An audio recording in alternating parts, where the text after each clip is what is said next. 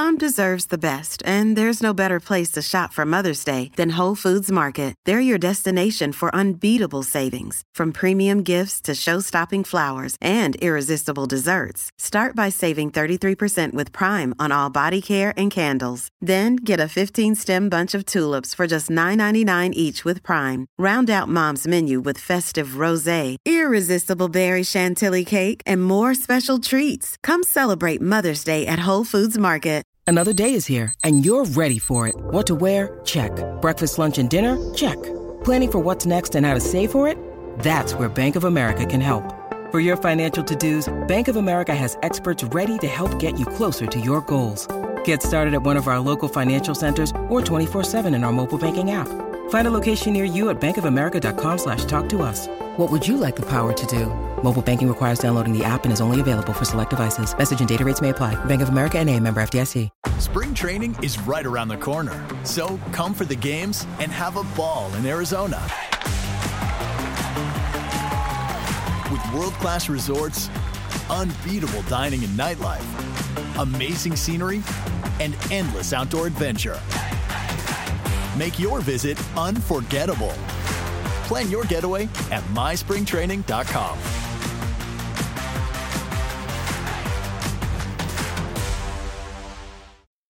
Custom Ink can help you recognize employees, show customer appreciation, and outfit your teams with your favorite products and brands customized with your logo.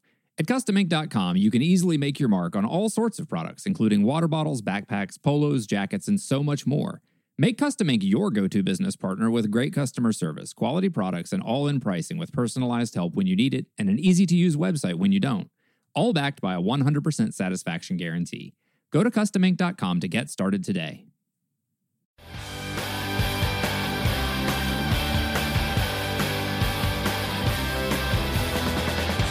Hi, everybody. Welcome to Who Cares About the Rock Hall, a podcast about the Rock and Roll Hall of Fame. I'm your host, Joe Quazala. I know absolutely too much about the Rock and Roll Hall of Fame. With me, as always, is my co-host, who, to her dismay, knows too much about the Rock Hall at this point, but she doesn't care, so she has to wrestle with that every day of her life via Zoom video chat. It's Kristen Suttard. Hi, Kristen. Hello. Any knowledge is too much knowledge, and I have a lot of it. But every day you you you lose a little bit more. It's true. Uh, Got to keep know. that sieve open. Keep the drain open. Let the information flow out. Make room for new important information. And you sounded crisp on that A K G microphone. Can you taste the difference, listeners? Ew, gross. And I'm sorry. I'm not going to edit it out. So nope. It's going to be in there it forever. Stays. Uh, I'm excited to have our guest with us here today. Uh, she is a writer, professor, author of the upcoming book, Liner Notes for the Revolution. It's Daphne Brooks. Hi, Daphne. Hi. How you guys doing? Good. Welcome to the show. Thank you. I'm thrilled to be here. I am so excited to have you on the show. Uh, Joe sent me an excerpt from your book, and I was like, It it was it spoke very deeply to my soul and my feelings about uh, the Rock Hall, and also about, in particular, like, you hit on so many things in these two paragraphs that I was like, oh, um, she really, really is speaking straight it, into my feelings. Uh, it was I a, it was a killing me softly moment for you, Kristen. It really was. Okay. You summed my pain. I'm trying to evoke your finger. Yeah. Well, Daphne, I want to give you the opportunity to talk about this book and and what it is. Sure. Yeah. You know, I was I originally was working for a long time on a history of Black women in popular music culture, and it occurred to me after many years of teaching this topic and writing articles related to it, that I needed to actually start with the critics. I needed to start with the critics and the institutions who actually produce the knowledge and the, as we call it in fancy academic speak, uh, the discourses of taste that define popular music culture. Um, and so I came, became very interested in trying to tell this kind of twinned tale of both the historians, the critics, the record collectors, that is all of the dudes, as the late, great, and beautiful David Bowie would sing to us, and the ways that the dudes had related to and defined what's of value in popular music culture. And then the, the parallel part of the tale that's central to the tale is what are the women in the margins and the people of color in the margins, and specifically the women of color in the margins of this culture who are making and transforming the culture underneath the radar. Um, how do they tell that story? How they how do they tell it through their music, through their artistry, but also through this kind of unregarded and long overlooked history of criticism and cultural critique that the musicians themselves were generating, but also really path-breaking cultural figures like uh, Lorraine Hansberry, who was the groundbreaking playwright who wrote A Raisin in the Sun. She was a huge kind of culture wonk who did battle with, you know, all sorts of critics from Norman Mailer to uh, name anyone at the New York Review of Books um, during her short and stunning life in, in the late fifties and early sixties. So I want to kind of tell this story of popular music culture through the lens of Black feminist intellectual history. That's the short version of it, but the Rock Hall pops up um, as right. a key villain. Of course. In the book. Right. Well, yeah, it, it pops up relatively early because, yeah. you know, to kind of contextualize what you're about to do, it's brought up that the way we canonize things in America specifically with places like the Rock and Roll Hall of Fame, it is by almost definition through a white male lens. Yes. Yeah. Which is, you know, not rocket science, like in the sense that many people have come for Jann Wenner and company. I mean, I have all sorts of beef with Wenner, especially because, and I think I make note of this in the book, if not, I've done it in public. I mean, I'm a U C Berkeley alum. I have such a deep kind of complicated relationship to obsessing over rock music criticism that Berkeley was not only a family school, it's where my dad and my mom, who escaped the Jim Crow South in the nineteen fifties, moved to the Bay Area, and my dad went to Berkeley. So it was a family school, but it was also a school that, as I became obsessed with rock music criticism, I came to understand is kind of central to the history of rock music criticism since Jann Wenner went there, since Grail Marcus, who is a friend and collaborator and mentor. Um, I should say mentor. We've collaborated in some ways, yeah. So it's a, it's kind of a key cornerstone place where rock music criticism took flight, where Jann Wenner gained power as the co-founding editor of Rolling Stone. And of course, he then becomes central to the building of the edifice that's the Rock and Roll Hall of Fame. So I wanted to be able to tell that story too, about the birth of institution making linked to rock and roll music culture and my fascination with it. And, yeah. you know, it's like institution making and then the gatekeepers therein and kind of who decides what's canon, who decides what's good, who decides what's popular culture, right. who keeps, who holds the keys. And it is usually white and it is usually male. And that has kept people out of even the discourse, and it has kept people from being able to become popular even. Right. And- it's this kind of unspoken presumption that there are certain kinds of barriers in place in culture that generate the knowledge that we consume about culture itself. And I wanted to kind of lay that bare and also bring to the fore the way that the Rock Hall, even as we might think of it as this antiquated dinosaur exploratorium, still has in place generations of power that's linked to how we think about and how we relate to and how,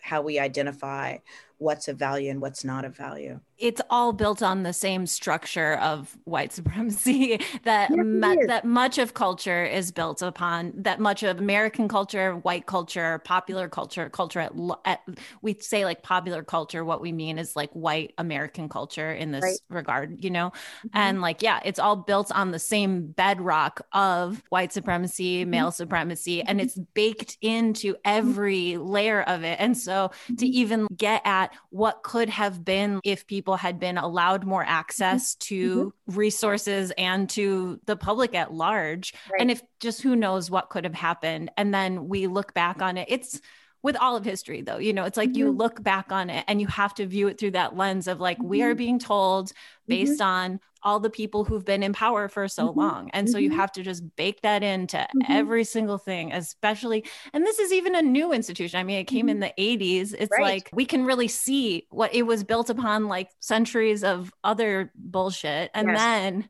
just like right on top, yeah. just another little layer. Yeah.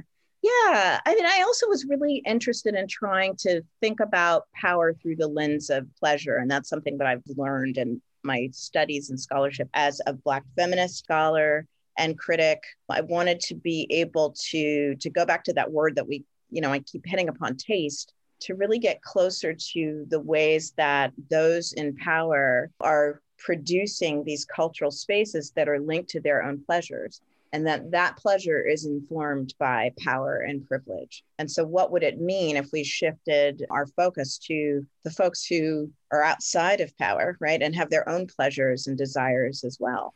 And ironically and weirdly, the story of rock and roll is about those people in the margins producing expressions of what's pleasurable and what's painful to them, and then the people in power consuming that art as pleasurable. Um, yes. Trying to tell the broader tale, you know, of what rock and roll is, is just what I was trying to to get at. And, and I'm not alone. There are wonderful colleagues of mine who are producing great work like this as well. But this is a moment. This is a moment. twenty twenty, twenty twenty-one.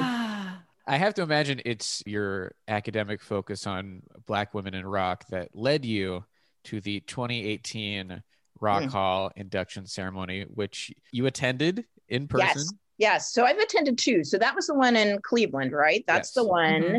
in which the reason why I traveled to Cleveland is that after many letters that were written um, by me and by colleagues of mine lobbying for Nina Simone's posthumous induction into mm. the Rock Hall. That was the year that Nina, and you know, it was a, a bonus, long overdue bonus, that Sister Rosetta Tharpe was posthumously inducted that year as well. Yeah, I mean, there are, and those are two- The two bright spots of the twenty eighteen induction. That was like, a dark night. Oh, dark I night. mean. Like, yeah, two very long overdue, very worthy and interesting and great inductees, but yes. that is, that was not enough to bring the twenty eighteen induction ceremony out of what I would say that was probably the worst ceremony potentially of all time.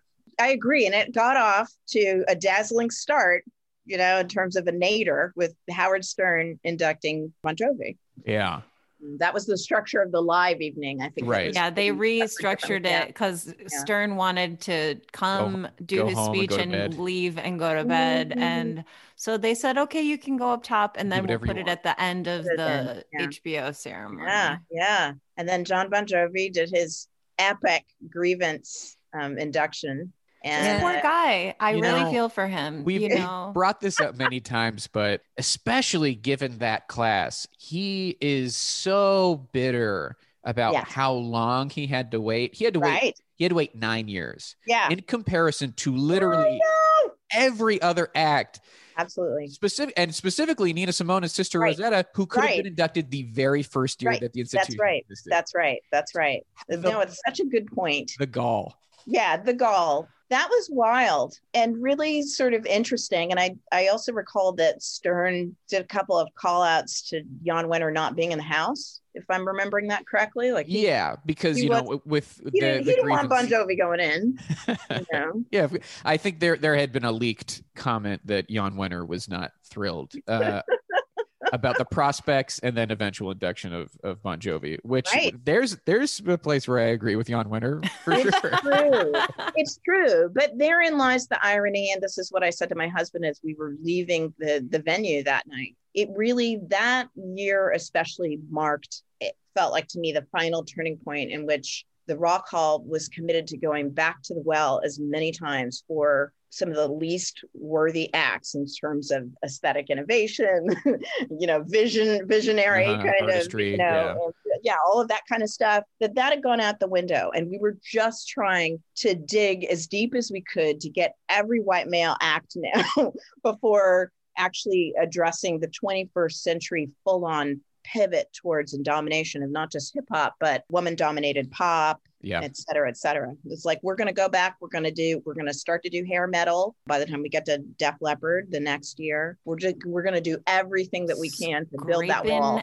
it out. Every, yeah. We'll get to the bottom of every right. decade first. Yeah, look out for literally rat. will. Yeah, exactly. Yeah, it's for, like, Winger on this rat, you know, we're round and get, round. They're on yeah, that commercial. Exactly. We're going to get them all in there. We'll get Winger. We'll get yeah. uh, Striper. Striper. Right? Stripe. Yeah. White Snake. Exactly. Whitesnake is in Pain, probably coming Cinderella. Yeah, Cinderella. Wow. Yeah. Uh, boy. I'm Poison, like just Michael. Po Poison. Actually, I do think that there will come a day that Poison will get not nominated or anything like that, but that Poison fans will unite. Joe Probably. froze in like the most horrified face when I said that. Well, I, I wasn't, I like... wasn't, that wasn't a, a technical error. That was actually me uh, frozen in time from what you said. I just mean, I don't put it past any, I just don't put anything past, I, I, it's not that I really do think that Poison could get in or even be truly considered. It's just like anything is possible. Yeah. I just don't. Yeah. Both good and bad. And I right. keep making these like... Well, that is true because keep... Janet Jackson's induction was really kind of fraught for me because there are people who should have been going in before Janet. It symbolized something important in terms of transitions, as did Whitney, but it also seemed misguided in terms of thinking about this longer genealogy that the Rock Hall is not willing to come correct about. And it seems to to have kind of like set up this, we get one Black woman yeah, every right, year, right. period, full stop. Exactly. There can be no more. Maybe they, every year. Yeah. We're lucky. We've most been, likely we've been quote unquote lucky for two right. years, but right. you know, who knows? Right. That yeah. is the kind of stuff that really is bothersome to me because in order to course correct, you need to do an all ballot of color, like no white artists on the ballot. Mm. And it needs to be wow. over fifty percent women. That's like just one badass. year. That's and a then, mood, Kristen. That's a I'm, mood. But I, it's the only yeah. way you have yeah. to start. If sure. you're, if you're not going to just abolish sure. the institution, you sure. have to really do something big. Sure. Reform won't work yeah. is what I'm yeah. going to say when well, it comes to here. And so if they really are serious about making a change, or if yes. this really is a big turning point, then yeah. make it huge. Yes. And it doesn't feel like it's coming anytime soon based on the people that I've talked to within the institution. They wow. all seem to be like, no, we're doing it slowly but surely. We're piece. getting there. And I'm like, not fast enough. Right. Um, yeah. And we and also need more diverse voices within the nominating committee. We do. I've I've heard that for years, you know, and little has changed. Um, I've known a couple of people who've been involved, mm-hmm. one of color, one not. And it, it just, it feels like kind of a dismal process at this point of trying to transform, right, who makes these kinds of selections. It would be interesting, this, I, you know, model that you proposed, Kristen's making me think about this. It would be so fascinating to have a counter history of the Rock Hall classes each year. To imagine the people who could have been inducted based upon their eligibility each year uh-huh. and who yeah. weren't, right? And yeah. see what you come up with. That's also, that could be an episode series for us. I mean, we're sure. going to run out of stuff eventually. That's, uh, that's, sadly, I think you won't, but that would be amazing. That would be really amazing. Yeah, like a counter history for like who we would have put in that year, like rewriting it. Yeah, yeah. I, I should shout out Troy Smith at the Cleveland Plain Cleveland, Dealer has yeah. done something like that where he's gone mm-hmm. back and said like, okay, let's mm-hmm. see how we could do this and how we could do this right. And then yeah, kind yeah. of proceeded from oh, there. That's great. There's really no, I'm trying to think of a way to do it worse. And yeah. Although no. in, in fairness, you know, I know we talked about the, the Janet and Whitney inductions that might be fraught with some, some issues, but when you compare the most recent classes to twenty eighteen was was such a low that I thought it was going to be a free-for-all slide. Like I thought like, oh, this it's over. Right. It's like, over. I felt we, that way too. We yeah. did and we did pivot a, a little bit back up in a, in a better was, direction. I mean, it was really, really, really important to me as a Radiohead super fan to see them go in. That was so weird. They didn't go in the first year. Yeah. According to like just convention and canon building, it was it was really kind of interesting. Yeah, that was a huge, um, huge although, shock.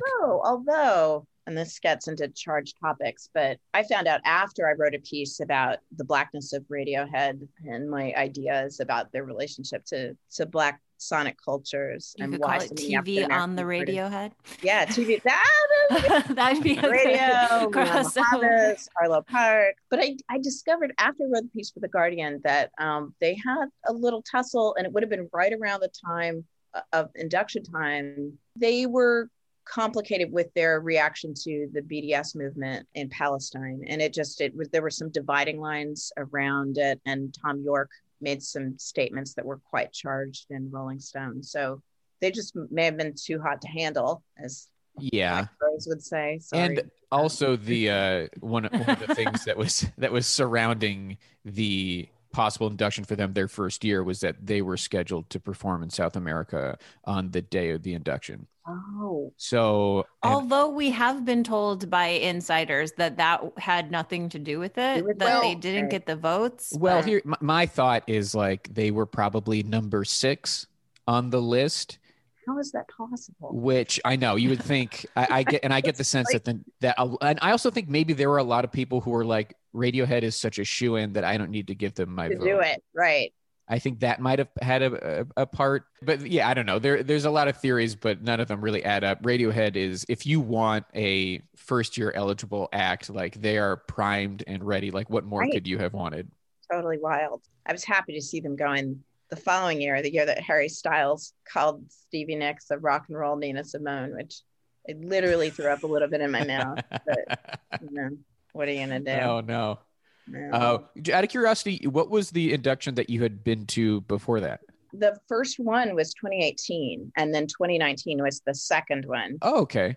Okay, we were there. We were at the twenty nineteen, and twenty eighteen is the first one that I ever watched. Oh, Our one, show one. had been on for how long had we been Just a show? A few weeks. And I was like, we'll start this podcast. And there's uh wow. Yeah. Oh, and it really, it really put Kristen in a funk for that. Like we're still maybe not out of. I had to watch it in two parts. I yeah. really couldn't believe it was still going. Yeah. No, it was tough. I think the most, the, the there was a lovely moment when Rick Ocasek spoke and talked about the distance between getting, mm-hmm. I want to be careful with this, either starting his career. Or I think remember. that that's it, because I think yeah, they're a Boston started, band, right. but I know Ben right. Orr, who ben was Orr with them, was Cleveland, a Cleveland right? guy, and right. I think he spent some time and they may have met in Cleveland. Right, and so, right, so he started his career, you know, marked the place down the street where they had started and to make it there, and it was very lovely, and then I also had issues with, uh, I want to be careful with this. I, you know, I, I appreciated seeing Mary J. Blige on that stage.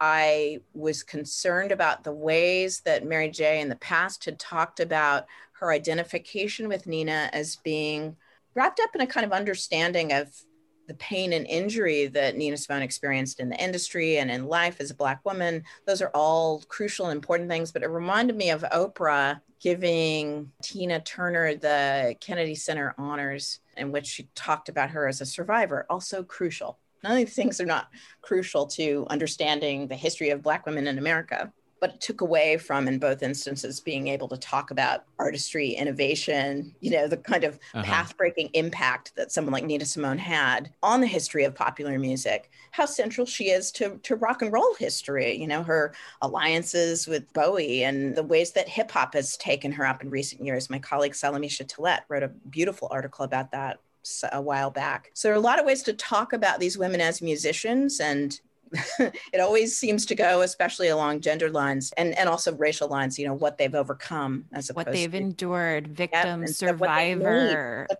they've built, you know? Yes, rather right. than about what they've built. And that really reminds me again that I have not been banging the induct Tina as a solo performer drum enough lately. Oh so God. Here I go. Bang, bang, so bang. Come true. The fuck on. I can't so with this. So I'm, true. I really am now, now right. I'm re- reignited so, for how so, mad I am about so true, Kristen, especially if to go back to Stevie, she could now be inducted twice. Come on now. Yeah. She should be, she should have been. It's really upsetting to me that she is forever linked yes. with someone who is so publicly known as her right. abuser. That's and right. That's that right. people are like, well, she's already in once and she's in with the one that like, no, you should really hear some the way that some of the right. old guard speaks yeah. about it. It is very yeah. upsetting to me. Yeah. And she really should be in there Absolutely. As a solo artist. Absolutely. We need more women. We need more right. living women. We need yes. more Black women. That's so right. like you got a triple whammy, put her in the double right. club. Let's yep. go. Just yep. do it. Just yeah. do it. And also, you know, I really do think if she got on the ballot solo that she would get in. Oh, absolutely. I think absolutely. she'd get in right. I she just think the, the minute you voter. put her on the ballot I, solo, she would get in I immediately. Have faith that if Nina were on the ballot and it was between Nina and Poison, it'd be Tina. Sorry, Tina. yeah, yeah, it'd be Tina. Nina, yeah, if it was between Tina and Poison, yeah. Tina would get in. Yeah, I, oh, I ab- believe that's it. Right. But if it was between Tina and almost anyone, like I really do exactly. believe that she is transcendent as yes, far as her absolutely. ubiquity, her popularity, mm-hmm. her right. artistry. She is yes. known, she is beloved. Put her in as a solo artist is not that hard. Yes. Ooh, I forgot. I really haven't banged that drum in a while. I've been over here talking about Pat Benatar and I forgot about my girl, oh, Tina. You know, wow. gotta, Pat gotta Benatar. do that. She, she was on the ballot last year and did not. Oh, get that's in. right. She's one of the hangovers that, that has not been inducted. Right. Yeah. I think they'll probably come back to her now, but that is, that's I think so too. also wild. That's yeah. absolutely wild. Yeah. I hate if it. You, if you think about her eighties peers who are in. Yes. Mm-hmm. Well, and, exactly. Mm-hmm. Uh, yeah. yeah, yeah, yeah. Uh, yeah. And like, let's get them Go-Go's in. Let's do it all. Let's really. Well, the Go-Go's, I mean, that is, yeah. Evelyn McDonald and I, she who's one of their great profilers oh, yes. and oh, critics. And she, yeah. she's a, she's a friend and she's been on yes. the show. And yeah. Evelyn, I love she's Evelyn. The champion very, very of them. Much. And yeah, that should absolutely happen. It's true. I also think, I'm sure you guys cover this on the show, but trying to be imaginative about who inducts is something that I hope that can be revisited in the future. For instance, Alicia Keys being trotted out for oh, every we talk about this ceremony. We were just talking about how, for some reason, she inducted Prince, and we were she like, she did. She did. And here's, I, I have lots of feelings about Alicia, but I think let's just hold it around the fact that I did appreciate her in that context, primarily because, if my memory doesn't fail me, she was partnered up with, with, um, Outkast. with Outkast. And Outkast nearly threatened to um, torpedo the entire occasion for any variety of reasons, between whatever was going on with Andre and Big Boy, but uh-huh. also just their, you know, their rejection of certain kinds of formalities that I think is great in rock and roll. Yes. But we needed in that moment Poise. for someone you right. know who spans the ages in terms of um, genius like Prince, to have someone who could deliver a kind of lyrical meditation on, you know, his resonance, his longstanding impact on the radical potentiality of popular music culture mm-hmm. and blackness in popular music culture. And so I thought I was relieved that she did that. And I think um, that's why they go back to Alicia Keys a lot. She's just super reliable. Like, you know, she she can give a great speech. She, she will prepare. Like, right. you know, you're not. Yeah, uh, she's going to do the group project. You right. know, it's right, like right, the three right. of them are up there. Right. The Outkast guys are just kind of doing whatever and, they want. And Alicia yeah. is like, okay, everybody. Yeah. I wrote a speech, yeah. right? And yeah. I will perform yeah. it. Like, so I appreciate it. I saw it, the Tupac tribute, so she wasn't inducting, but she was performing. performing. That was, I'm like, okay, you know. I mean, it, I, I, I don't it was a know. Creative, creative idea. It was a creative idea, but it really does suggest we know three Black female artists. They are Jennifer we'll Hudson, right. Alicia Keys, and yeah. Mary J. And Mary J. Mary That's J. it. Those are the three Black female artists that come Hold that are allowed. Tongue, Kristen, it's so true. yeah. Yeah. And then Audra Day, who, you know, is like the stalwart for doing just tributes at this point. So we'll see how she does playing Billie Holiday in a Lee Daniels film. The trailer just came out today, but I have my concerns about Lee Daniels. So. And it, it, we, I think we do have to quickly mention that one of the other reasons why twenty eighteen as a ceremony was the beginning of the end was oh, the intro, the introduction of the singles category. Oh yes. yeah, Little Steven's little pet project. Yeah, let's celebrate every song that was important to my youth. yep. You know? He and that and you know you talk about gatekeepers, you talk about like the tastemakers of culture, right. people who believe that their personal opinion is canon, like yes. who believe yeah. that what yes. was important to them when they were a teenager in the sixties yes. and what would be on their desert island jukebox is deserving of yes. a place in history. And yes. their personal opinion means that, that.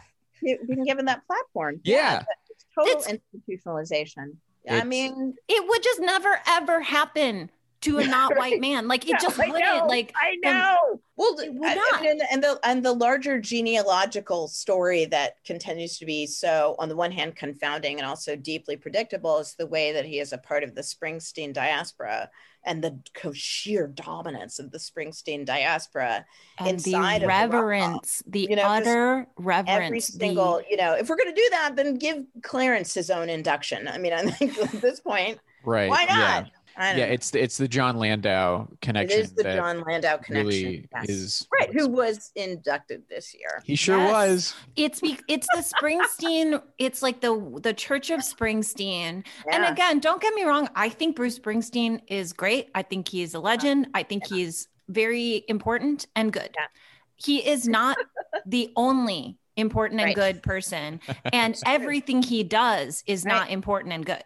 Yeah, so you know. we. We just yes. have made it so that like you can't cut a minute of a Springsteen speech. Everyone mm-hmm. who's associated with him is also right. legendary and right. deserving, and you can't cut a minute of their speech. Mm-hmm. And they deserve to be also as important because they are in the sphere of the Church of Springsteen. Mm-hmm. It's just it's, it's Church of Springsteen. I like that. He's it's the like Meryl too much. And the Nicole Kidman of the Rock Hall. Like, yeah, you know? I you know it's funny just to think about. He has been inducted. His backing band has been inducted. Yes. His manager has been inducted. Yes, that's what I'm saying. Give it to Clarence, yeah. or better yet, give it to the Pointer Sisters, for whom he wrote Fire and fabulous yeah. classic. I don't love you, but you know.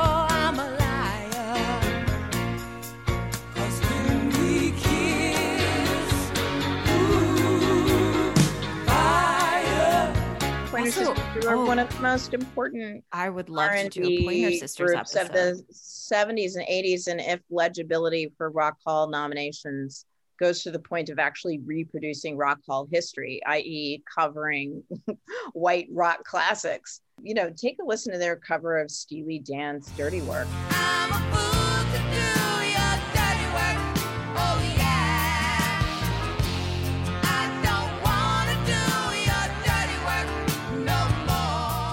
That isn't on point. On pointer Unintended. Sisters. Pun intended. Yeah. Yes, absolutely. Uh, well, uh, Daphne, one of the difficult and frustrating things about the Rock Hall is that, you know, they don't really tell us why they induct people. There's no real list of criteria that yes. they ever make public. It's yeah. kind of a guessing game. And then with certain inductees, it becomes a more confounding guessing game. Yes. But I've done my best to kind of reverse engineer a list of categories that I think if you do well enough in those categories, then you have a decent shot at induction. So we're going to take a break. And then when we come back, we're going to see how Grace Jones stacks up in the categories. We'll be right back.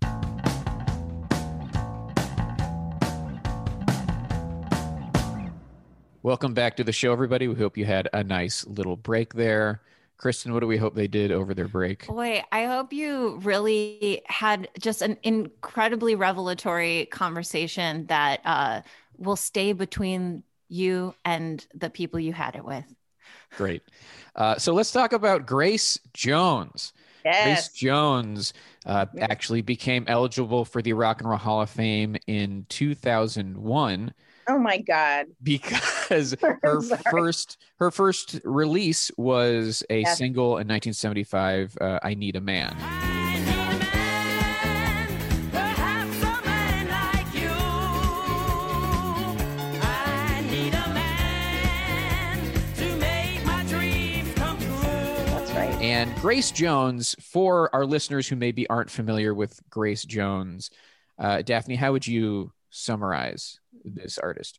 Grace Beverly Jones, bold risk risk-taking experimental musician, transcendent performer. She carried avant-garde spectacle and queer art world adventure and aesthetic transgression into the pop world mainstream. She's an artist who broke all sorts of boundaries in the mid to late seventies, post-punk, new wave, um, disco circles. She toyed with and subverted racial and gender norms and conventions in popular music culture. She seized upon the visual and sonic language of androgyny that one associates, associates, for instance, with glam rock. And even before that, with the early rock fabulosity of, of the likes of Little Richard, she claimed both masculinity, I'm using scare quotes here, and a kind of arch cyborgian, post-human um, kind of stylings as these categories that she could play with as a cisgendered Black woman, a Jamaican immigrant,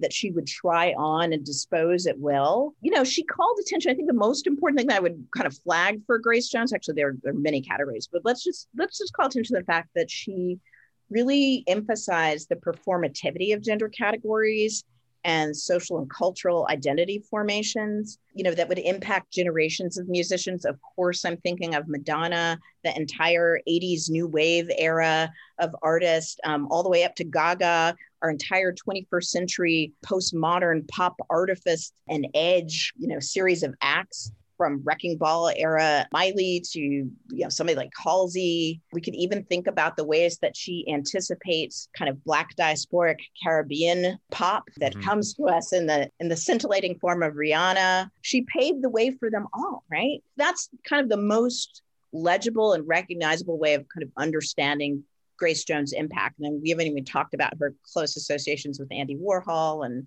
her problematic associations with Jean Paul Gaultier, who visually kind of collaborated with her in terms of this visual iconicity. But there are all sorts of other ways to kind of understand her in terms of her sonic artistry.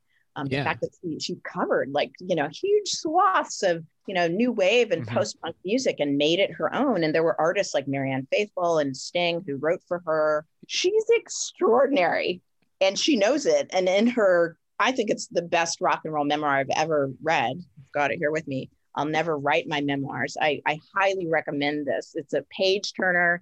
It's gossipy, but also very heady and almost scholarly in the ways that she talks about her immigrant life, about post-coloniality, about anti-Blackness, about queer liberation. She being a straight woman who kind of played with the boundaries of how we understand queerness. I could go on and on and on, but it is insane and also not surprising at all that she's not in the Rock and Roll Hall of Fame. Yeah, well, that that's a great introduction uh, for this segment. And we can continue to talk about her as we go through these categories. Yes. Now I'm getting very excited to talk about her because my familiarity with Grace Jones is mostly her image. I am yes. mostly familiar with her image. She is, she has such an incredibly like impactful and iconic look. Oh, yes. And yeah. I have always thought of her as just this like incredible model, otherworldly, yes. like alien, androgynous right. kind of like person. Yes. And I'm really interested to learn more about her music yes. as well. So yes. I'm like getting very excited about the whole yeah. thing. Yeah. Yeah. Yeah. Her, it, she exists as an icon. And I think specifically when you put it in the context of like the eighties, the kind of like persona eighties. Right. And it's my first exposure to her was as a little boy because she's on the Pee-wee's uh, Christmas. Oh special. My yes. God, I forgot that. And her place in that type of special and that type of world almost yeah. makes sense. Yeah. Like you almost have like two visually uh, s- striking Yes. characters in a way. Yeah, yeah. She comes well, out of a box that yes. was delivered. Oh my God, I forgot that. Yeah. Well, you're, that's so true. I mean, you know, one thinks of camp, and also a kind of Brechtian critique to get, you know, deep wonky, you know, Bertolt Brecht being Weimar Republic dramatist who, you know, ends up forging this revolutionary theater that's focused on alienation, right? How do you yeah. alienate your audience so that you become aware to the artifice of life, right? And that was that was an anti-Third Reich move. It's it's certainly something we continue to do now, but Grace Jones and, and P B Herman together were especially important to understanding the sort of neocon conservative culture and, and the rise of a kind of transatlantic conservatism in the nineteen eighties and how weirdly pop music culture be- became the kind of respite to all that. Yeah. With Madonna, with, with Prince, with Michael Jackson. Very um, much so. Grace Jones. So let's go to the first category, which is iconic slash recognizable songs. Now, admittedly, to the average person, they might not know. You don't hear, I feel like, Grace Jones songs that much, just kind of out in the world. Uh, I would say, though, to me, her biggest song is Pull Up to the Bumper.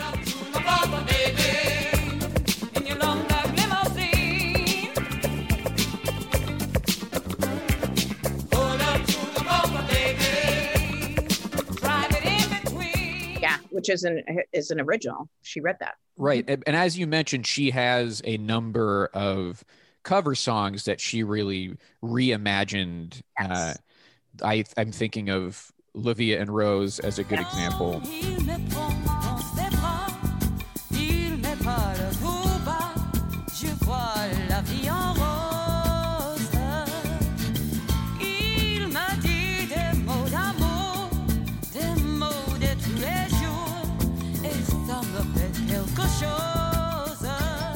Turning it into almost like a bossa nova right. version yeah. of an Edith Piaf song. Yeah. And then if there's if there's another one that I think people might be familiar with, maybe it's Slave to the Rhythm. Definitely. Oh, to the river, slave to the river. Also marked her historic collaborations with Sly and Robbie, who are these Jamaican dance hall icons, and Chris Blackwell, her longtime producer. For over forty years, she's been close to Chris Blackwell, who is tied into the to the new wave scene through the Pretenders and a variety of different acts from that era. She and a, the- a Rock Hall inductee for mm-hmm. you know founding yes, Island Records. And the next category is classic albums. You know, does Grace Jones have a classic album? And if we kind of chart her discography, she started as almost like a disco artist in the late seventies and had a few sure. releases doing that. But once disco no longer was in favor, she pivoted, and really the, yeah. the career that we associate with her kind of began. Her association with the Compass Point All-Stars yeah. and her three album run, starting yeah. with Warm Leatherette, right. and then probably for most people peaking, the pinnacle being the album Nightclubbing. Mm-hmm. And then the third album being Living My Life. But yeah. I would say if there is a classic Grace Jones album, even down to the album cover, mm-hmm. which it shows her, she's got the flat top haircut. She's giving that that Grace Jones glare to the yep. camera. And she's got a cigarette that's pointing directly down from yep. her, dangling from her mouth, and the broad angular shoulders. It is iconic just just for the cover alone, but also what you were doing musically and sonically in that album, I think, would be considered yeah. classic as well.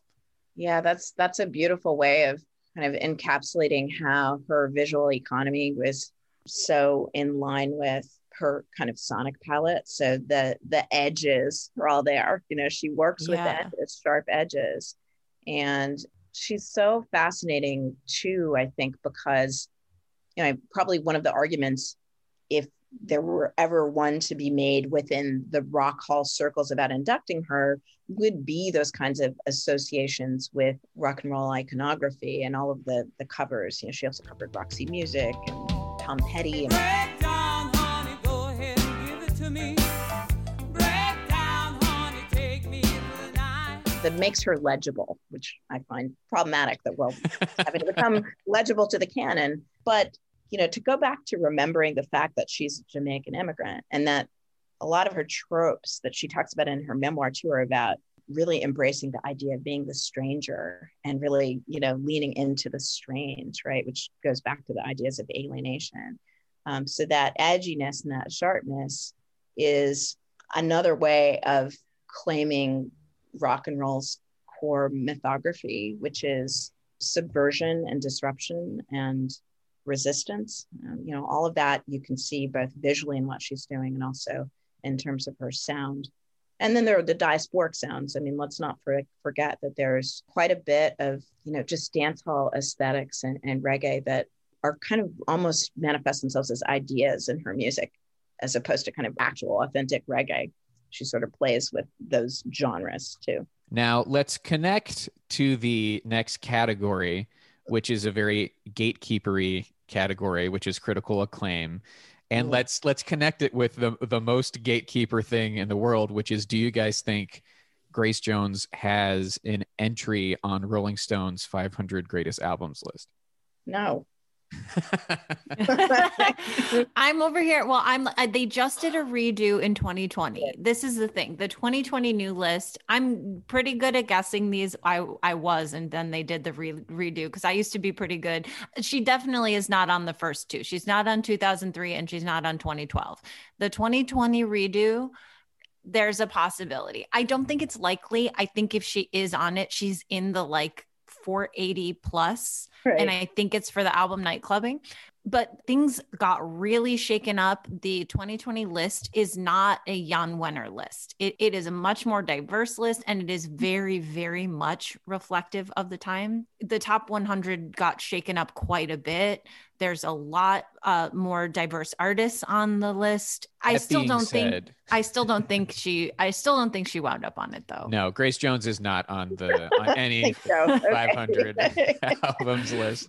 What a cliffhanger. Yeah. I mean, if you can I was it. over here. Well, I was just trying to calculate like, like could it could have it happened? No. Like, could she be four ninety-nine? You know, who knows? But let's talk about how Grace Jones does in terms of critical acclaim. I wouldn't well, say that she was yeah. necessarily a darling, but I also think, though, the kind of daring nature of her work right. was respected critically. I also, you know, something that I've been thinking about a bit is like the fetish, fetishization of Black female sexuality. And I think about like older white men talk about Grace Jones. Yes. That feels like it is almost like it's like dangerous and exotic. Sure. Her uh, androgyny mm-hmm. is is dangerous and exotic yep. in a very homophobic culture. Yep. And then also in a very racist culture, her mm-hmm. beauty and Blackness. And because she mm-hmm. is such a dark Black woman, yes, like is very much like, ooh, danger, yeah. you know, yeah. and it's socially acceptable because she is, but, but like only in that way. Right. It's like she is being boxed in, in this, in this way. And I think, I think of it in that way of like maybe critics, I don't know what critics were saying about her, but I can only know what I, the, the lens that I have seen it through, mm-hmm. which has been that lens of, she is this like singular alien. She must be an alien because she is so, right. you know, androgynous and dark. I, I just wonder how that factored into the criticism of her or embrace of her. Yeah. I mean, my, my recollection of the history of criticism that I was consuming in my teen years in the eighties um, and early nineties is that she was hardly covered at all, uh, except as kind of a media spectacle. Um, and that, that, you know, spanned the racial pop culture spectrum, although it has, you know, a history of colonialism, which you just really encapsulated in your remarks, Kristen, in terms of, you know, the fetishization of, you know, dangerous and sexually desirable, commodifiable Blackness. And then a kind of fascination with and mocking of it along the kind of more social propriety guidelines of Black middle class culture. You see her in a famous cameo in, in Eddie Murphy's middle class love story Boomerang, in which she plays a send-up of herself, a, um, an older model called Stranger. So I almost think we're more like, and again, this dates me, somebody like perceived as being something like Charo, who was a Latin American fixture on mm. you know seventies talk shows, as opposed to being taken seriously as an artist. Now, you know, her partnership with Goud, which is Whew, man, Jean-Paul Goud, who was her life partner for a period of time and also her artistic partner, who also one could say her colonizer, and yet she resisted that colonization. I mean, they just had a, it was a hot mess of a relationship. Again, see the memoir. Um, but their their collaborations were about trying to weaponize and subvert, at least on Grace Jones' part, the commodification of her Blackness and her sexuality along that axis. But I don't remember reading reviews of Grace Jones albums in Rolling Stone. Yeah, so. I mean, I think uh, an album as big as Nightclubbing, you know, necessitated a review, but I think anything right. before or really after didn't get a ton of attention. Really, if there's anything critically, it's almost in retrospect. Like Definitely. Pitchfork has reviewed the re-releases, yes. and that has always been very favorable. Yes, yes. I mean, there's been a huge, I will say there's a huge amount of interest. One could call it Grace Jones studies at this point in my world of academia. I have many former students who are writing Grace Jones papers and dissertations. Gary McMillan, my former student and colleague at U C L A professor, is working on a project on her. And I neglected to say, I can't believe that I left her out, but obviously I think the missing link here who has pivoted people back to thinking about Grace Jones is Janelle Monáe. Um, that is one of the ones I was going to say when we were speaking earlier, but I didn't want to interrupt you. But she, yeah, well, I went on this weird Halsey leap, but I knew I was having a blind spot. I'm like, why did I go? palsy. Of course. She is course, very me. much who I w- and we will talk about too, like influence and like also yeah. who we think should induct her, et cetera, et cetera. Oh. I'm like, it's got to, and like, if Janelle Monáe is not in the conversation about this, then we're not having the right conversation. Cause it's if you true. even like look at the cover of her first album or her first right. wide release album, it feels Arc very Grace Android. Jones, Arc yeah. Android. Yeah. Right. Where she's got all the angles and the right. space and all of that stuff. And uh-huh. I know it was about Pulse the movie Metropolis as well, but like, mm-hmm. yes, impact and influence. I know we will, co- that's one of the categories. Yeah. Okay. I know we'll yeah. come to right. it eventually, but like, what is the next category, Joe? Am the, I skipping? The next category is uh, commercial success. Mm. Ah, okay. So, you know, I feel like in America, and, you know, the Rock Hall isn't necessarily an American institution, but it is kind of by default. Uh, she did not make a, a huge mark commercially in America uh, in terms of selling records. But, you know, internationally, it's a it's a different story.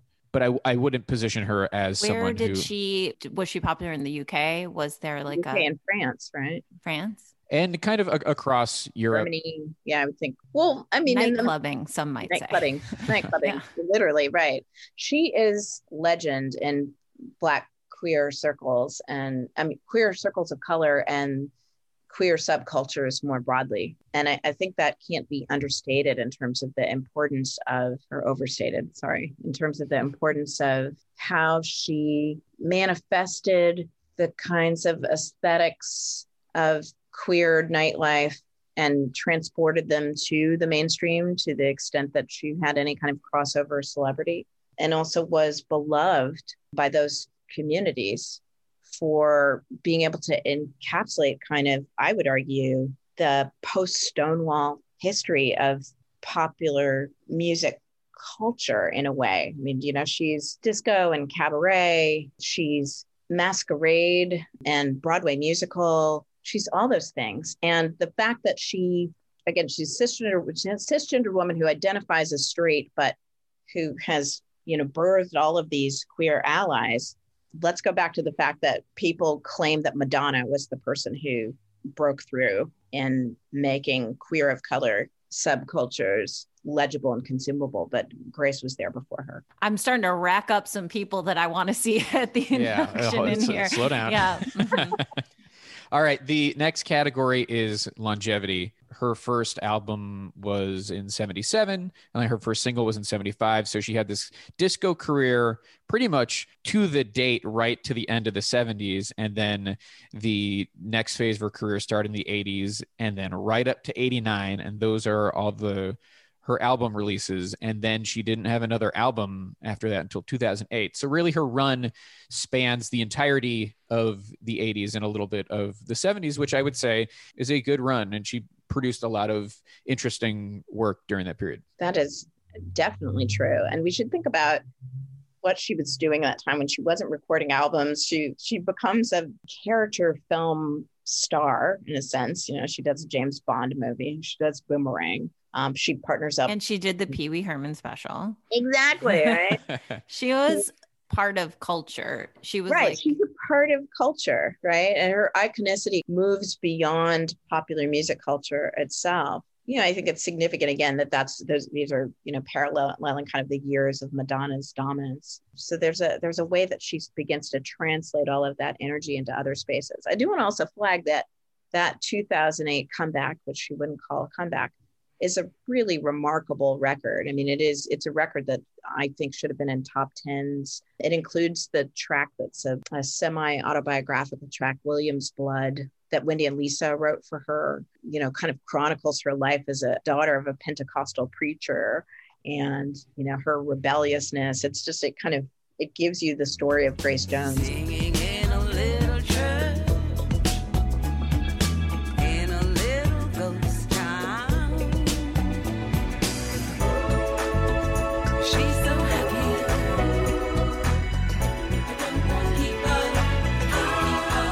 Um, she went on tour at that point. She started to think, she doesn't perform Afropunk till much later, but she becomes kind of legible to the Afropunk set generation of fans at that point in a new way, in a newly felt way. Okay, next category is influence. Now we, we've touched on this already, but we we can keep going. I mean, there's influence both what she was doing visually and then what she was doing with her music, which b- both. And I think somebody who hits both of those as well. Of we talked about Janelle Monáe as like musical and visual influence and impact. I also yep. think RuPaul is someone that we should bring into the conversation yeah, as far as like visual stuff, like, mm-hmm. you know, and also someone that I would love to see, like there wouldn't be a RuPaul or, without a Grace Jones in yeah. some ways. And we wouldn't have the, we now have like a ubiquity of, of queer culture that we didn't have yeah. for a long time. I'm sure that Ru would cite Grace Jones mm-hmm. as like mm-hmm. one of her main influences, and thinking about like club culture in the eighties right. as well right. and how kind of queer it was, especially in New York. There are just probably so many artists, and and also just thinking about what have would have been considered like a floor filler in the late seventies, early eighties, and also just kind of her iconic status. Like she's someone I know who she is without right. even knowing. I know Pull Up to the Bumper because I run a dance party and sometimes people will put it on their playlist, right. but like I didn't ever know it growing up. I've never heard it on the radio, mm-hmm. but like I know who Grace Jones is. That's I probably saw that. It doesn't belong on the radio. It belongs deep in the club. That's yeah. a serious like sexual liberation, queer sexual liberation anthem, you know? Yeah. And yeah. and I just think her impact is probably the biggest. This is like her category to shine in, is that it wasn't necessarily that everybody knows a Grace Jones song or has a favorite Grace Jones song, mm-hmm. but it's like her existence was important to things that happened afterwards. Yeah. And her you know, legacy is, yeah. you know, apparent anytime you see a pop star with like a giant dress or like right. an insane hat that's like a mile long. I like, mean, Harry Styles and Billy Porter, you know, were two mm-hmm. people I could mm-hmm. see. Harry, Harry Styles more appropriate to be inducting Grace Jones than Stevie Nicks. I can't get over that. So. But it'd be interesting to see who would induct her because of the ways that she's thrown shade on so many people. So for instance, when I'll Never Write My Memoirs came out and she did a New York Times interview, she actually threw heavy shade at Janelle Monáe along the, you know, at the level of like Mariah, J-Lo. I don't know her, you know? Wow. Like, yeah. So it's complicated. It is complicated because yeah. she has, when I was thinking about this, uh, she has thrown shade in that same interview mm-hmm. on everybody, everybody. Like, to the point where I'm not Wait, entirely sure on, who. Right. So it was Still. like Madonna, Lady Gaga, Katy Perry, Miley Cyrus, right. Rihanna. It was covering right. the swath. Which is fair. I think it's fair. You know, she's the progenitor and has to sit and watch, you know, all of this flourish. Mm-hmm. And so, people copy her, which that was, you know, the main sticking point was like, do something original. All these people are doing things that I already right. did. Yeah, she actually talks about that at great length. There's a particular artist, she doesn't name her. Doris. Um, yes. Is right. the code name. I kept trying to figure out, is it Madonna? Is it Gaga? I think it might be Gaga. I think it's Gaga because there had been a person. Oh, and she plays instruments. Yeah, there there are just many people on the internet who are trying to parse out who Doris could be because there are a lot of clues, but like, are some of the clues meant to mislead you? And uh, anyway, it was fun to to try and figure it and out. This was but... in the interview that she did, or this is in her book? In her memoir. There's okay. a whole passage about this person and about this person seeking her out for mentorship and alliance. And again, I think it's such a brilliant book because there's so many dimensions of Grace Jones on display in this book. Not only the gossipy side, which is delicious, but really thinking long and hard about what it means to be an artist and an innovator and the nuts and bolts of what goes into creating art. And she's really working as a critic to kind of take apart the pitfalls and perils of this person's repertoire and why she feels she can't help this person. I mean, it's heavy shade. Oh, wow. And it's also like some gangster O G, super veteran kind of wisdom. Yeah. It's really, it's a fantastic book. It's, it's, it's so fun and brilliant. I would teach it. I hope to teach it at some point. That'd be great. Next category is artistry slash skill. And I think Grace Jones doesn't get the credit she deserves as a musical artist when she gets a lot of credit for being Grace Jones. Yes. You know, so I like to think of um, musicianship capaciously, instrumentality encompass, encompassing voice, as well as all sorts of other kinds of chops and virtuosity. Um, right. It's something you talk about in the book. I do. Yeah. Thank you. And I also think that, you know, the elements of performance innovation at the level of the visual, the kinesthetic, meaning, you know, related to movement, are, are super important too. And so piecing that all together, I think we could, we could talk about Grace Jones' voice, the androgyny of her voice, the ways in which that kind of cold alienation um, is something that is, you know, there's a, a clear through line in, in rock and roll superstardom, in which you see people playing with the kind of deep richness of a, a complicated and, let's say, not intimate kind of voicing. So I'm thinking of everybody from Bowie to Iggy Pop, right? And that actually is important in terms of innovation, because it rejects the kinds of presumptions that Black women vocalists are supposed to always make you feel good and be uh, effusive in really electrifying ways, like an Aretha, which is so important. But you know, Grace Jones exploded the kinds of paradigms in which we understand Black women to be vocalists in pop and rock and roll. I mean, her visual act is just extraordinary. I mean, we could talk about costumes, we could talk about masquerade, we could talk about masks pre-COVID, just the ways yeah. that masks what? Were so important, right? Oh, not just, this was like a, you know, such a big part of her stage routine, especially in the um, the post oh eight comeback world, in which she used masking and also just haute couture. And we didn't talk about this. This is something I forgot. I just want to flag, like, Kristen, you said early on, the fact that she starts as a model. I think there's a stigma attached to that, unless you're Debbie Harry, a really problematic stigma. All stigmas are problematic. But, um, but she kind of subverted the spectacle of haute couture. It became a part of the danger that she was able to kind of perform and stylize. And, and that ties us to punk and Vivian Westwood and, and all of that. So all of those pieces and elements put together, you know, give you this really explosive repertoire a la Bowie. I mean, I really do think she's as impactful and as innovative as Bowie, and that we could think of Sly and Robbie as her Brian Eno. And you just imagine if she'd been a dude, a white dude. Oh, wait, I can, because that would be David Bowie. But yeah, I think God may he rest, he would say as well, since he was a huge champion of Black women's artistry. So mm-hmm. Absolutely. All right. So we're we've made it to our final category, maybe the most important category, which is, does my mom know who they are? And my mom absolutely did. And like we said, it, she's kind of a ubiquitous cultural icon. I don't think my mom could name any songs, but like absolutely with that, like without hesitation, was like, oh yeah, for sure, Grace Jones. Mm-hmm. and I and I think yeah she just she has permeated the culture, you know, whether it's through being in one of the Conan movies with Arnold Schwarzenegger, oh or whether it's the music or the appearances on T V and whatever, she's she's a living legend. I think she really uh, is. I literally just texted my mom. I said, Grace Jones question mark, and she said, oh yeah.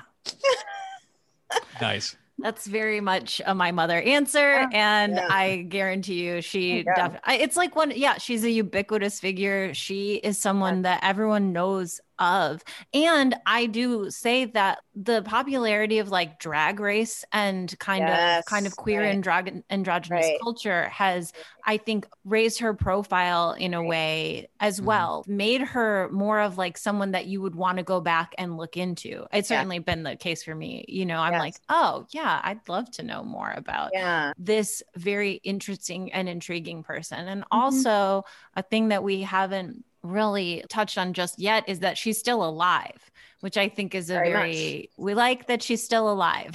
Yes. we, we like to be having this conversation alive. while she's still, ha- while she's and, still alive. And let's flag that Sophie Fiennes, Ralph Fiennes' sister, is a fantastic filmmaker, made a marvelous documentary about Grace Jones. I think it's brilliant, and it really disposes of the kind of talking head documentaries. I mean, talking right. head in the sense of commentary, not talking head David Byrne. Yeah. And in that sense, it it is a manifestation formalistically of the kind of experimentalism that we come to associate with Grace Jones. It's it's not an easy film. I think it was, for me, very easy to digest after reading the memoir, because it felt like such a beautiful extension of it. So I want to recommend both of those things. Yeah. The other thing I just want to really flag right quick is that, you know, Grace Jones, as much as I want to talk about her being this pathbreaker who explodes the scene, this originator, as Little Richard would call it, she also is the repository of this much longer, unheralded, disregarded history of Black women performers who were experimentalists, who used irony in order to combat, you know, racial stereotypes. So everyone from Josephine Baker, who was Saint Louis born and bred and becomes a huge star in the Parisian music hall scene during the Harlem Renaissance, to somebody like Eartha Kitt, who deserves tons and tons of love letters to, who also burrowed really deep into French cabaret and then becomes a part of jazz supper club culture. And then along the same lines as Grace Jones, has this kind of kitschy, you know, iconicity late in her career. You know, she's playing Catwoman in the sixties. Mm-hmm. I'm thinking about her playing Catwoman, Tina Turner and Mad Max, and unfortunately having to remember now the Conan connection with Grace Jones. Yeah. But these Black women who don't fit into these kinds of cultural representational categories that we expect Black women to fit into, who are edgy and who push convention and who critique the very notion of convention that's straitjacketed. Grace Jones is a part of that legacy, and she's bequeathed that legacy to someone like Janelle Monáe. Well, it's time for our verdict. Should Grace Jones be in the Rock and Roll Hall of Fame? Will she get in, and if so, when? And we'll start with Kristen. So I have been, since the very beginning of this episode, thinking a lot about my LaBelle verdict, a thing that I, you, yeah, from a few weeks ago, in which I said, I just didn't know if they had had enough impact. And it's very rare for me to, because I just am like, put everybody in. I don't fucking care. I don't think this thing is real anyway. And so just like, I just stop. And then I don't know, I guess I've, I've been thinking about it since the beginning of this episode, because I've been really kind of confronted with the concept of who decides what impact is made, who gets to create the canon. And the answer is like, we get to create the canon that we want. And if I can't put LaBelle in, in my mm-hmm. ideal world, mm-hmm. then what am I doing? And what so happened? I just reverse. And so when I think about these categories that we have, they're pretty arbitrary. Joe invented them, but they're based on this also arbitrary institution. And they are Does meant she- not to necessarily yeah. evaluate someone's merits, but it's more of a reverse engineering of, do they have a shot based on the system that is already in place? Mm-hmm. Exactly. And right. so, and I think that I have to almost decolonize my mind in that way and like be like, we don't need, I don't need to think of what they would do. I can make my own, make right, my own the, that's what the should part that's what is that's what about. The should part is about. Mm-hmm. And so in the should part, I put Grace Jones in. Yes. Yes, mm-hmm. I do. I also backdoor, I put LaBelle in too. So just Let's have that on the record. It was a very shocking ending to an episode for me, and I think we've all, I've been thinking about it since we started this, especially just with the canon stuff. Anyway, should she? Yes. Will she? I don't think so. I think that we look at the institution as it stands. I think you look at the fact that Tina Turner is not in as a solo artist. You look at the fact that respect for her type of innovation is severely lacking in this institution. Yeah. And so I don't think that there is a time. I mean, I think that people could make a case for her. I could see some people who are currently on the nominating committee putting her name out there. I could even see her possibly getting on the ballot, but I don't think that she could get in based on the current voting body, even if she got on the ballot. That just says a lot about where we're at. It's a hard time out there. And that that's just what I think. So, okay. Daphne, what do you think? Should she, will she? And if so, when?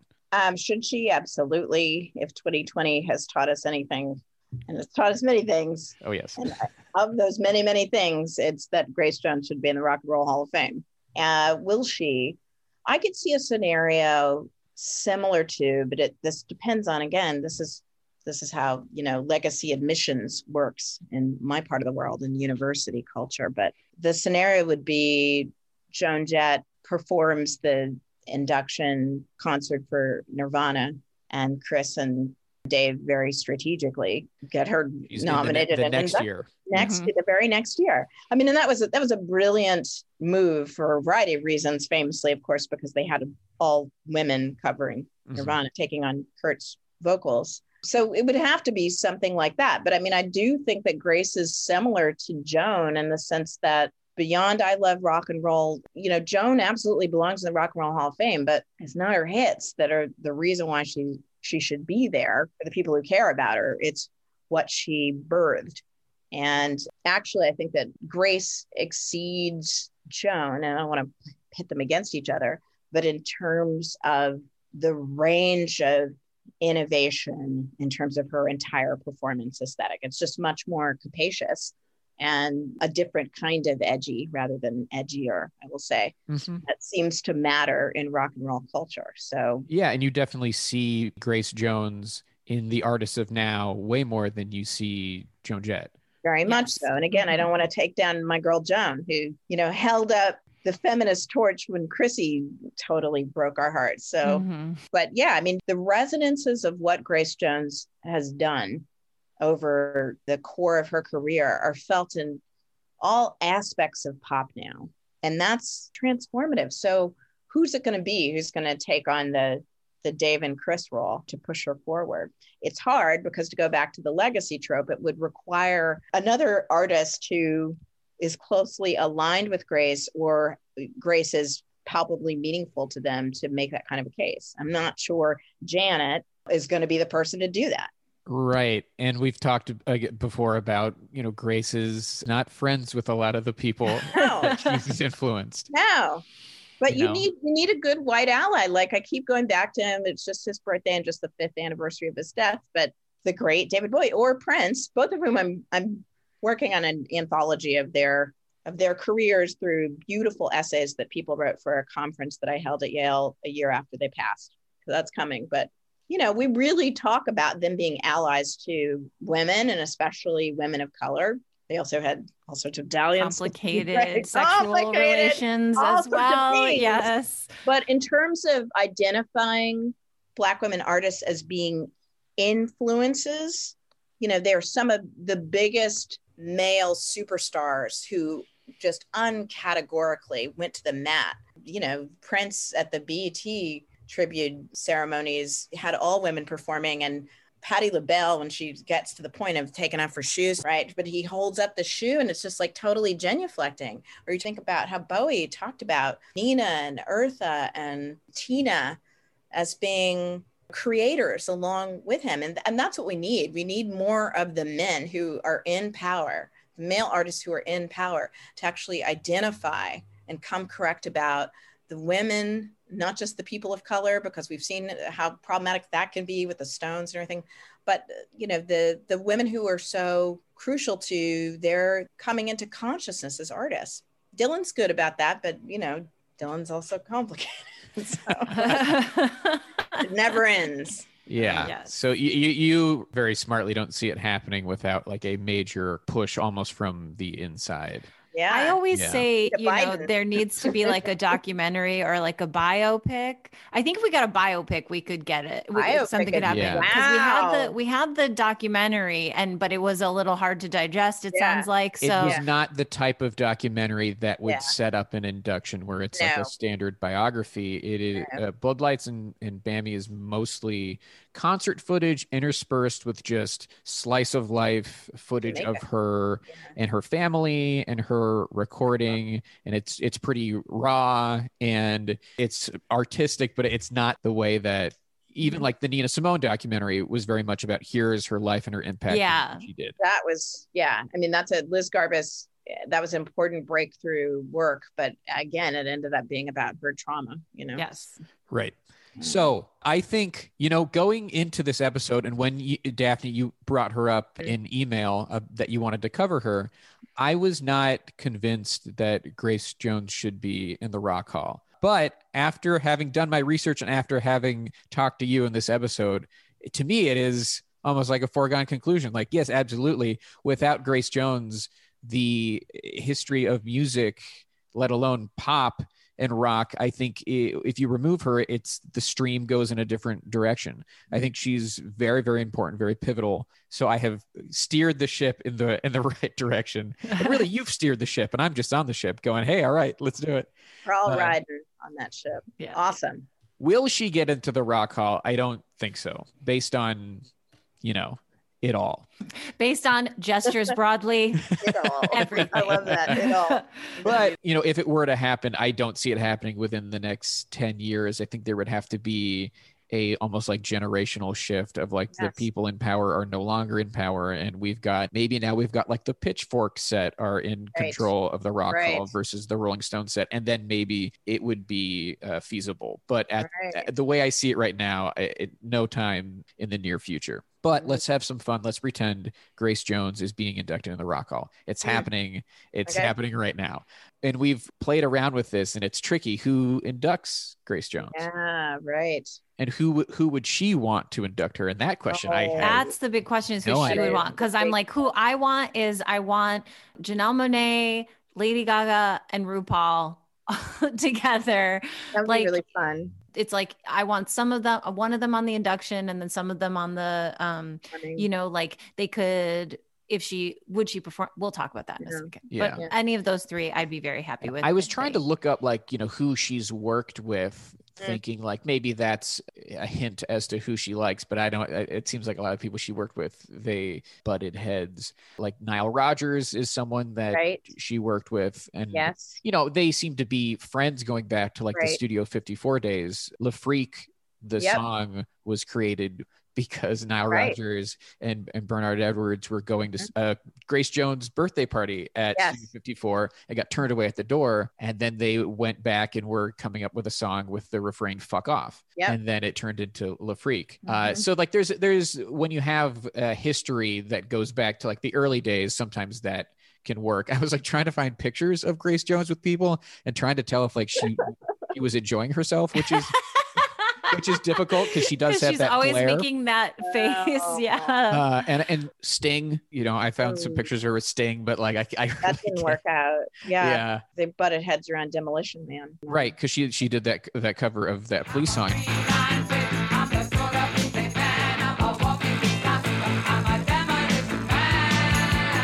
He wrote it for her, I think, if I'm getting this correct, and then he decided to bring it back to the band. So, uh, and I think that that. didn't work out well. And, you know, she was on a Gorillaz song a few oh. years ago. I'm gonna take you for a ride. Everything is so ticketed. I just don't know where I'm not continuing from. I'm gonna take you for a ride. And I was like, okay, maybe. I mean, Damon Albarn Damon is not Albarn a is huge so marquee name. Yeah, I'm like... but and then I was looking up at, at that, and it didn't seem like they got along that well either. So. It's really, it's a big question mark. The Hall could do something like they did with Steve Miller, which is just pick somebody that Steve Miller doesn't like, you know, and they could What's that somebody, again? Wait, the, the Black Keys yeah. and oh, they right. did a piss poor job. And yeah. then, and he was mad about it from the beginning. And then he, he was, was right to be everything. mad about it afterwards yeah. though. Uh, so, and so, yeah. you know, the Hall could just be like, no, it's going to be Janelle. It's going to be, right. you know, Alicia Keys. It uh, would be Alicia Keys, unfortunately. It I would think... be Alicia Keys. Or it Miley. would be Miley. No, she would not. Grace would not let she that wouldn't happen. Attend. I that's like really... that's like a Nicki Minaj level. Like Miley and Taylor have, they're not well received in the Black community for yeah. a variety of reasons. I think if Prince were alive, that would he she would want that, and he would do it. Yeah, you know, he did one other. He did one induction, and it was Parliament Funkadelic, and it was right. beautiful. I think he would do it for Grace. I also just want to say, when you go to Grace Jones's Wikipedia page, the third sentence is Jones influenced the cross-dressing movement of the nineteen eighties and has been an inspiration for artists including Annie Lennox, Lady Gaga, Rihanna, Solange, Lorde, Roisin Murphy, Brazilian Girls, Nile Rodgers, Santigold, and Basement Jaxx.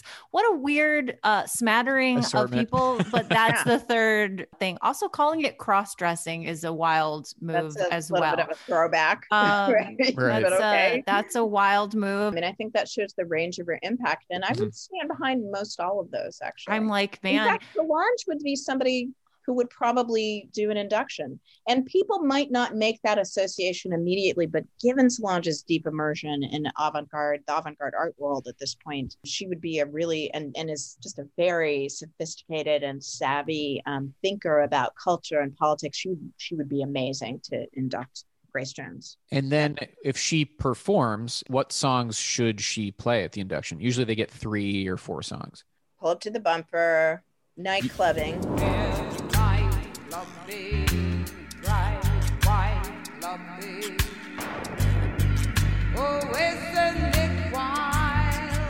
Do you throw in one of the one of the rock covers to kind yeah. of appease the crowd. Yeah, definitely. Maybe Love Is the Drug. Oh, that's true. That would be yeah. Yeah. yeah. And that's a barn burner. That's a banger.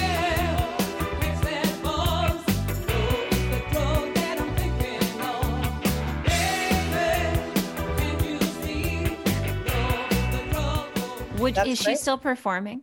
Oh, yeah. She headlined Afropunk, the U K Afropunk, a while back. And I think she also did Brooklyn. I think I saw her at Brooklyn. I know I saw her at Hammerstein Ballroom around the time of the oh eight release. She did F Y F Fest not too long ago. Yeah. And, and that documentary really shows right. you how cool her yes. visuals still are yeah. uh, when she performs, to the yeah. point where I think maybe she probably wouldn't perform at an induction because they can't, the production Do value cannot what meet what right. she would right. want. Yeah. Now, I know you've been to two induction ceremonies. Mm-hmm. If Grace Jones got in, would you go to an induction? Yeah.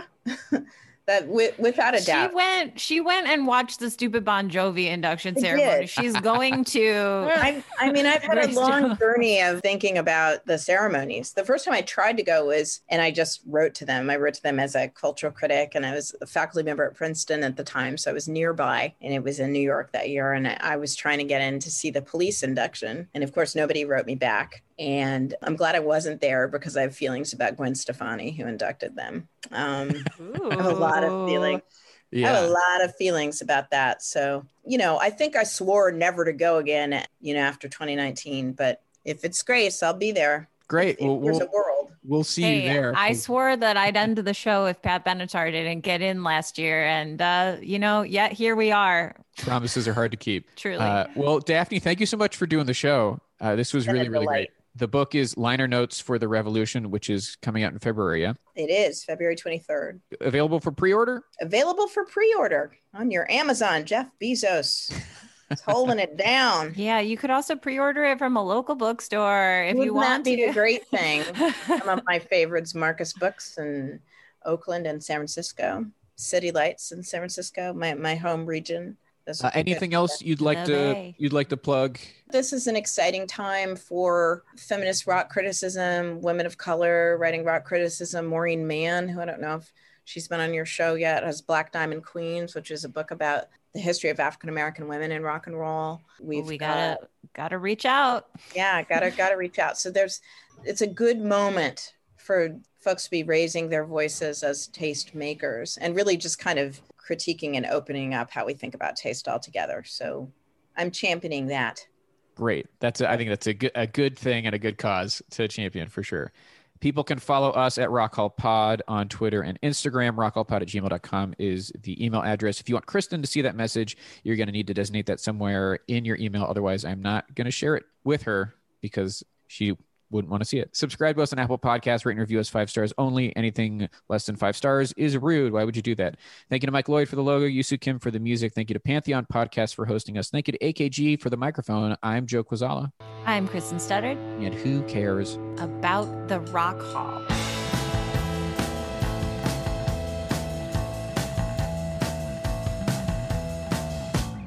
Progressive presents Adjusting to the Suburbs. I never thought about space in my cramped apartment, but in this house, all I see is empty space. The sofa and ottoman look like tiny islands in a sea of hardwood floors. I could get two ottomans in the living room, but then I'd need another sofa. I could tell people I'm into minimalism. Anyway, when you save with Progressive by bundling your home and auto, that's the easy part of adjusting to the suburbs. Progressive Casualty Insurance Company coverage provided in service by affiliates and third-party insurers. It's N F L draft season, and that means it's time to start thinking about fantasy football. fantasy points dot com features industry-leading experts and prognosticators using proprietary hand-charted data to help you score more fantasy points.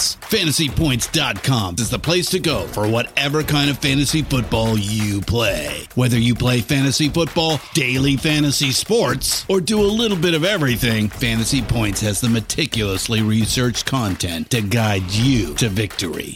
And why wait for the fall? Fantasy Points also covers the new spring football league, the U F L.